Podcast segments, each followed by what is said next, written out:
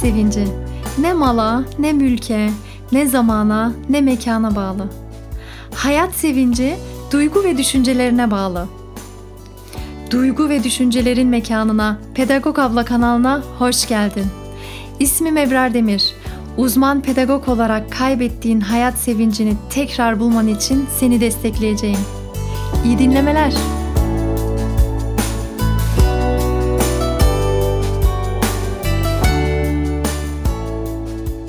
Bugün derin bir özgüven oluşturmanın yollarını araştıracağız bu bölümde.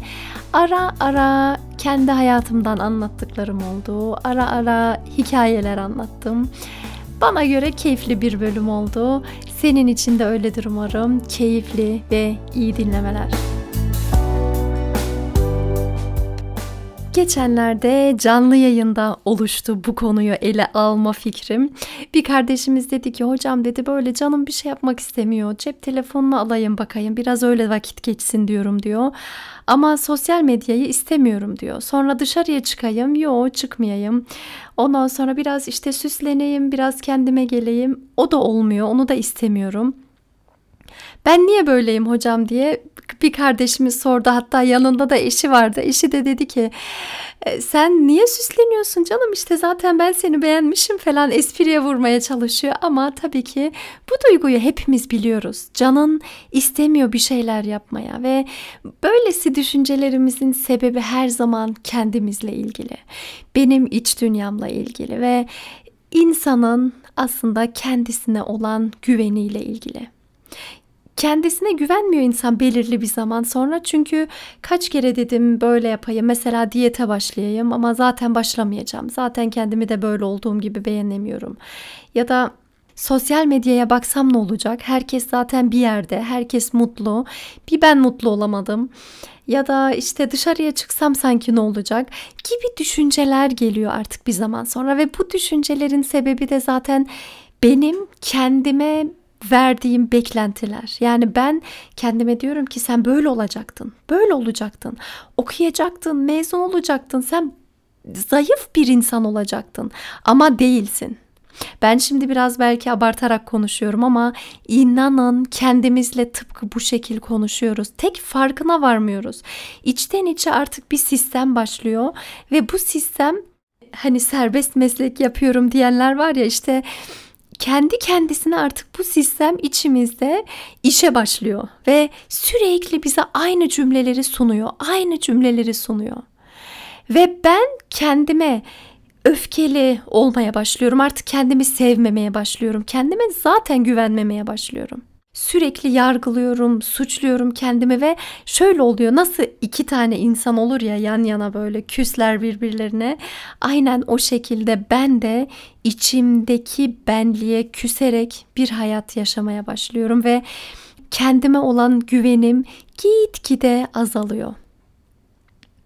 Öyle bir şey ki zaten bu özgüven, öz şefkat, öz farkındalık, öz değer öz yeterlilik bunların hepsi birbiriyle bağlantılı zaten.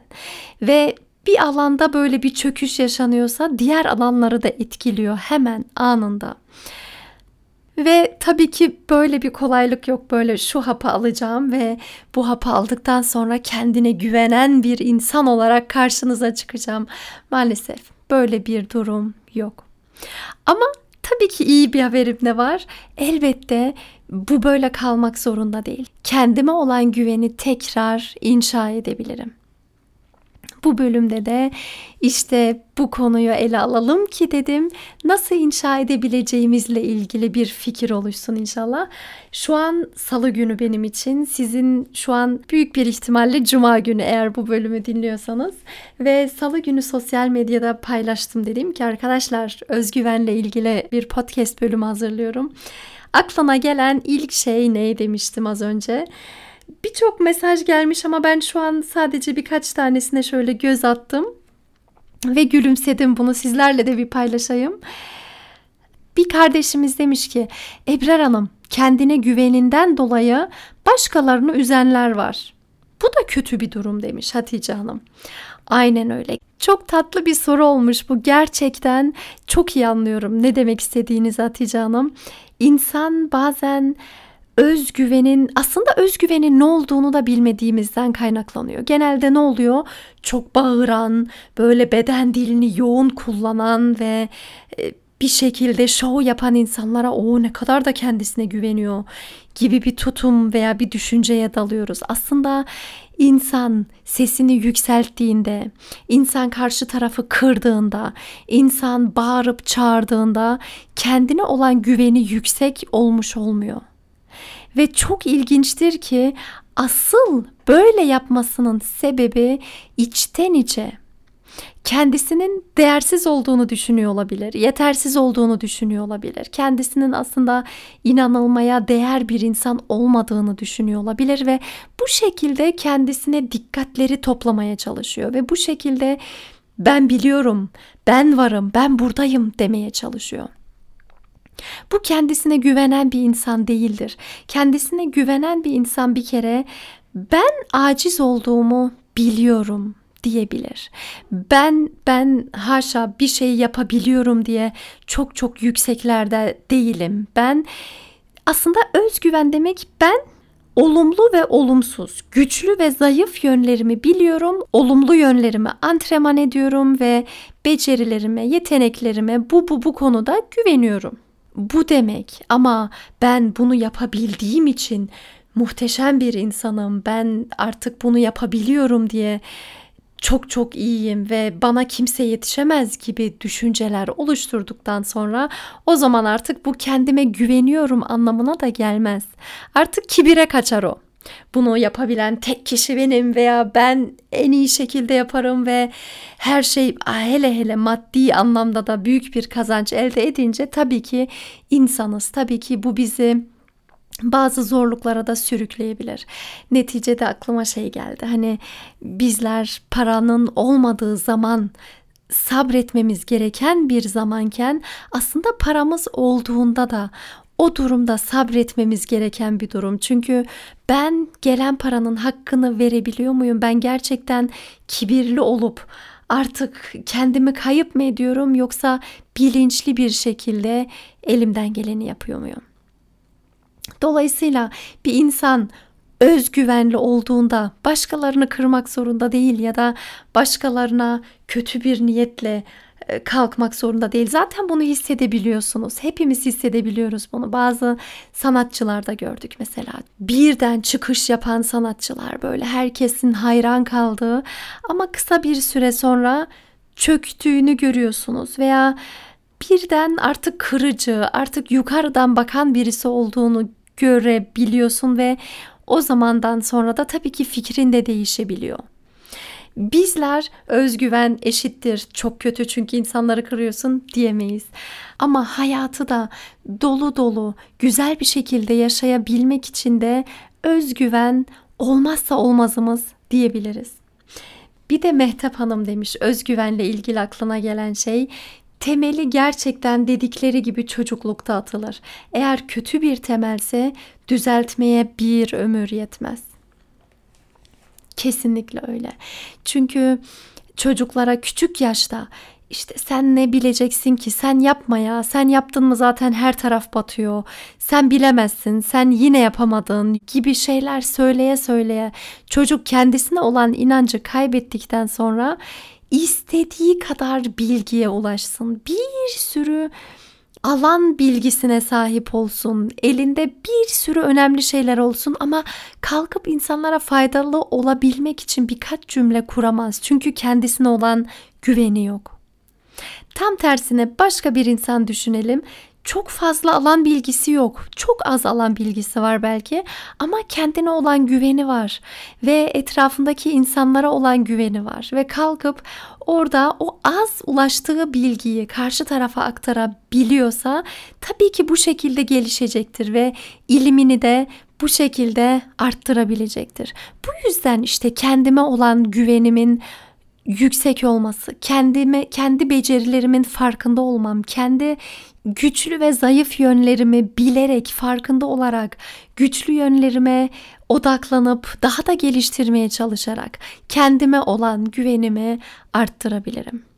Ben aslında özgüveni nasıl açıklasam diye bugün kara kara düşündüm. Sosyal medyada da bahsettiğim tam da buydu. Özgüveni kendi hayat dilimimden anlatarak e, izah etmeye karar verdim. Almanya'da yaşıyordum biliyorsunuz. Lisans eğitimimi aldıktan sonra bir staj yapmak istedim. Hani bir iş hayatına şöyle bir giriş yapabileyim diye staj yapayım dedim ve kendime bir kağıt hazırladım. O kağıdın üstünde bir sürü danışmanlık merkezleri vardı. Bir tane ilk baştakine aradım ve dedim ben böyle böyle staj yapmak istiyorum. Telefondaki hanım dedi tabii ki. Aha dedi hatta benim de tam da buna ihtiyacım vardı. Vaktiniz varsa hemen gelin birlikte çalışabiliriz dedi. Tabii uzaktan uzağa telefonda fark edilmiyor. Yabancı oldum. Geldim yanına ve beni görür görmez ben yüzünden, yüz ifadesinden hemen anladım. Benim başörtülü olmam onun hoşuna gitmedi. Neyse girdim, oturduk. Birazcık sohbet ettik. Sonra bana dedi ki, "Siz dedi burada danışmanlık merkezinde olduğunu biliyorsunuz değil mi?" "Tabii ki." dedim. E, biliyorsunuz ki burası objektif olması gerekiyor. Burada işte hani onların haç işareti veya başörtü gibi şeylerin olmaması gerekiyor. Çünkü o gelen kişileri ben etkileyebilirim. Etkilememem lazım falan. Ben de kendi fikrimi söyledim. Ben dedim insan hani objektif olabilmek için değerlerinden vazgeçmen gerektiğini düşünmüyorum. Bu benim fikrim. Gelen kişilerin de kendi fikirleriyle, kendi değerleriyle onu kabul edebilmem gerekiyor. O da beni kabul etmesi gerekiyor. Anlatma çabalarına girmişken kadın zaten kesiyordu benim sesimi ve siz dedi bundan sonra hiç danışmanlık merkezine başvurularda bulunmayın isterseniz çünkü bu, şekilde yapamazsınız dedi. Peki dedim bu sizin fikriniz ama ben öyle olduğunu düşünmüyorum dedim. Ben staj için bir yer aramaya devam edeceğim dedim. Kalktım ve çıktım. Ben bu şekilde hatırladığım kadarıyla anlattım ama kadın tabii ki ağır hakaretler de etti aslında o an. Olsun ben değerlerime tutunduğum için o salondan, o odadan çıktıktan sonra acayip bir huzurluydum. Elhamdülillah dedim. Ben kendi değerlerime göre bir yerde çalışmak istiyorum ya. Ben zaten o kadınla çalışmak istemem. Böyle düşünüyorsa iğrenç düşünüyor dedim. Bu benim özgüvenimi pek zedelemedi. Hatta daha sonra ne oldu? Ben eve geldim. Dedim ki ben şimdi bir daha e, arayacağım danışmanlık merkezlerini. Allah'ın işi ya gerçekten yanlışlıkla tekrar aynı yeri aramışım. Tabi sekreter çıkıyor bu sefer. Ve ben oranın ismini duyunca tabii ki sekreter oranın mekanın yeriyle aradı. Ben oranın ismini duyar duymaz ya telefonu kapatacaktım ya da açık açık söyleyecektim. Ben açık açık söylemeye karar verdim o an.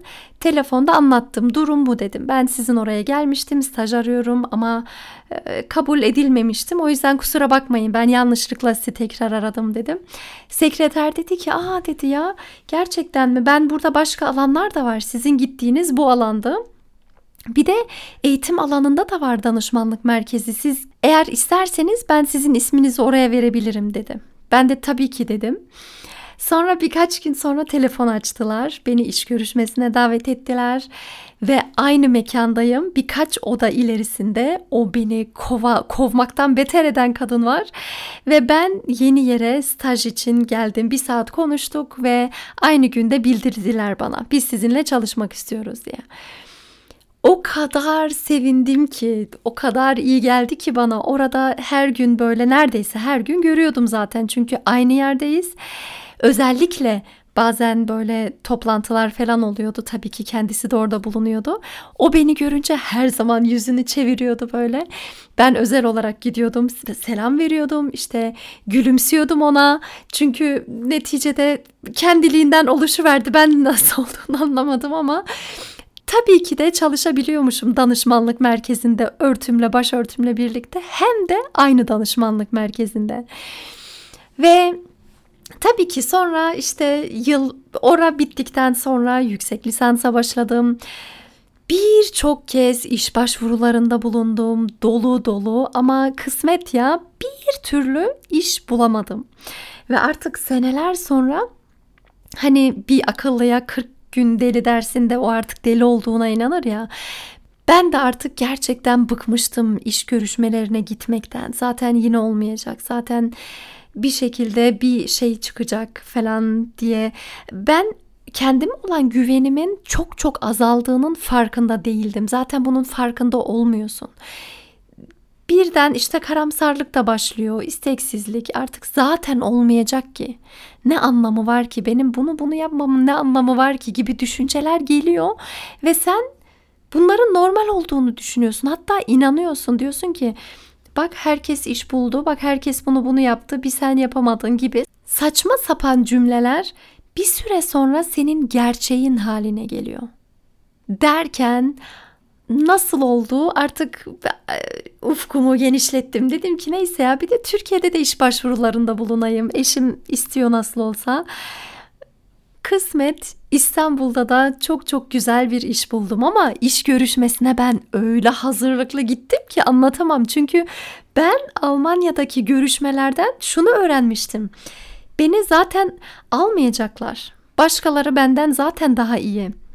Türkçe dilde olduğu için hani böyle net açıklama ihtiyacı duydum kendime. Dedim ki üç tane kağıt yapayım. O üç kağıdın üzerinde tam olarak neler yaptığımı, neler getirdiğimi, neler yapabildiğimi yazayım.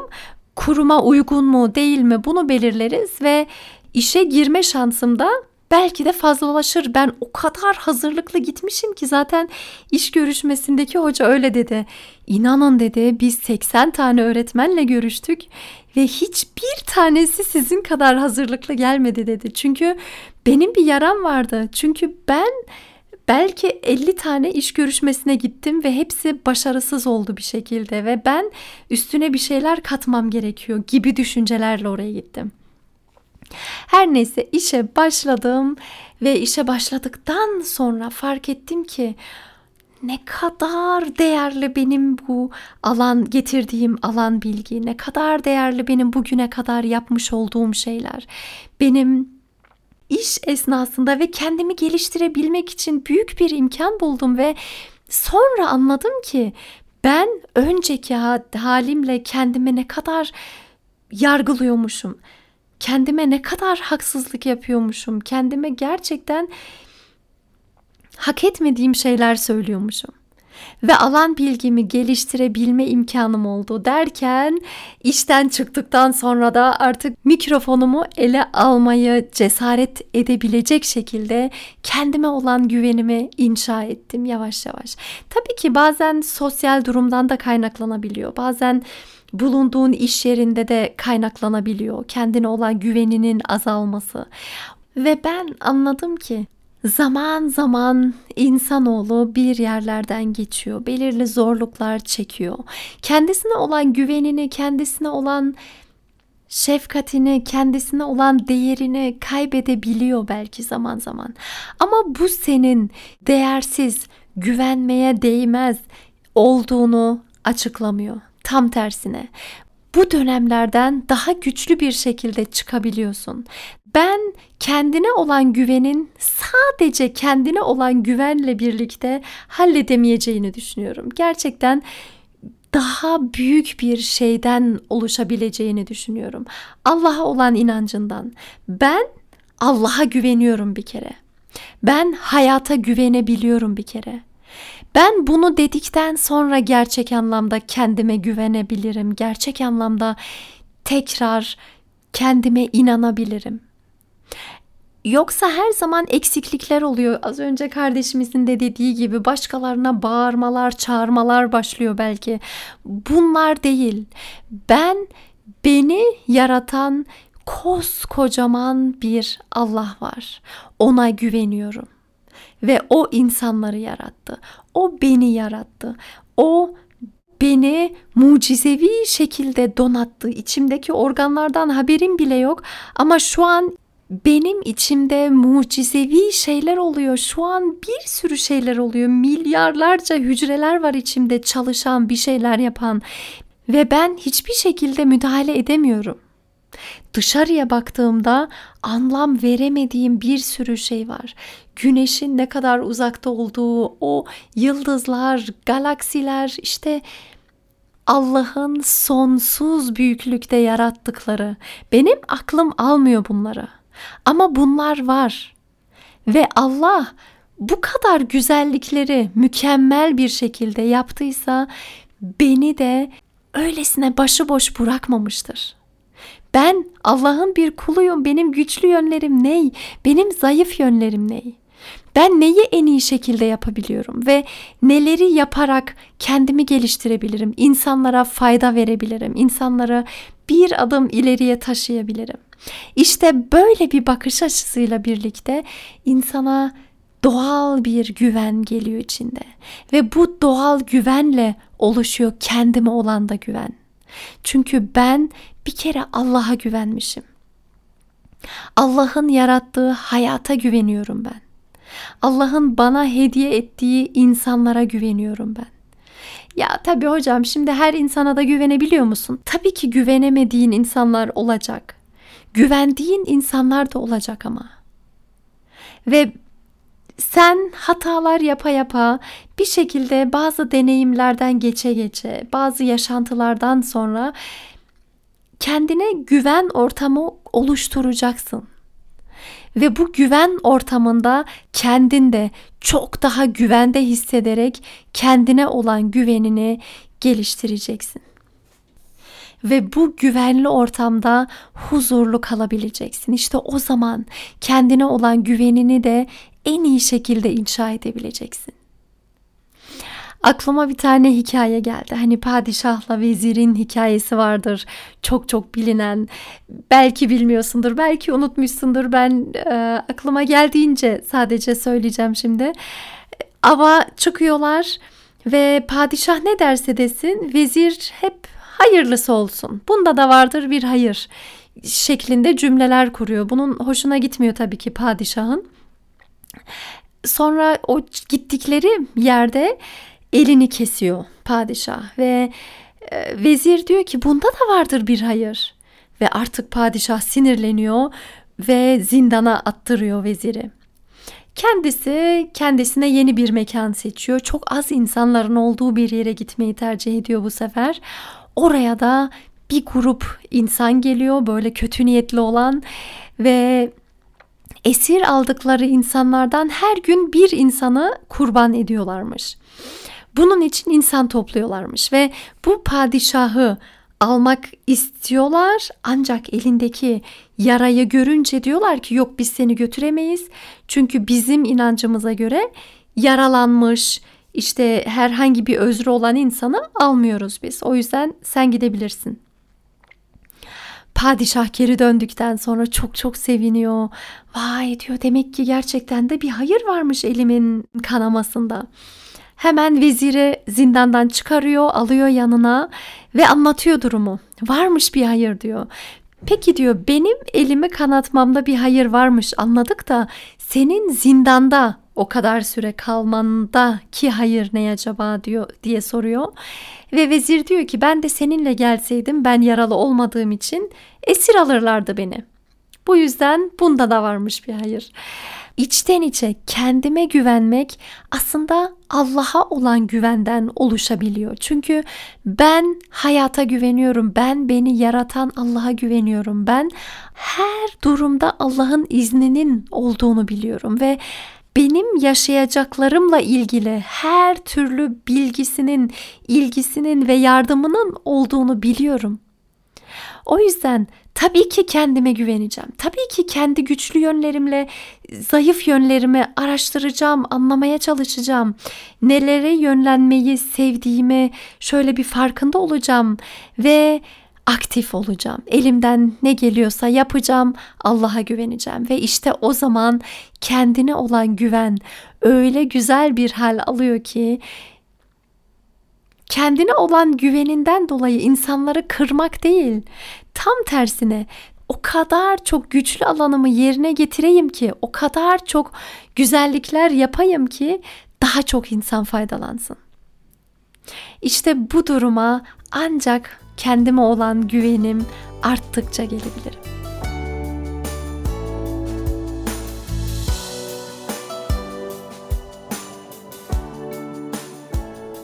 Dinlediğin için çok teşekkür ederim. Önce Allah'a, sonra Allah'ın yarattıklarına, bunlardan dolayı da kendine olan güvenin bol olsun.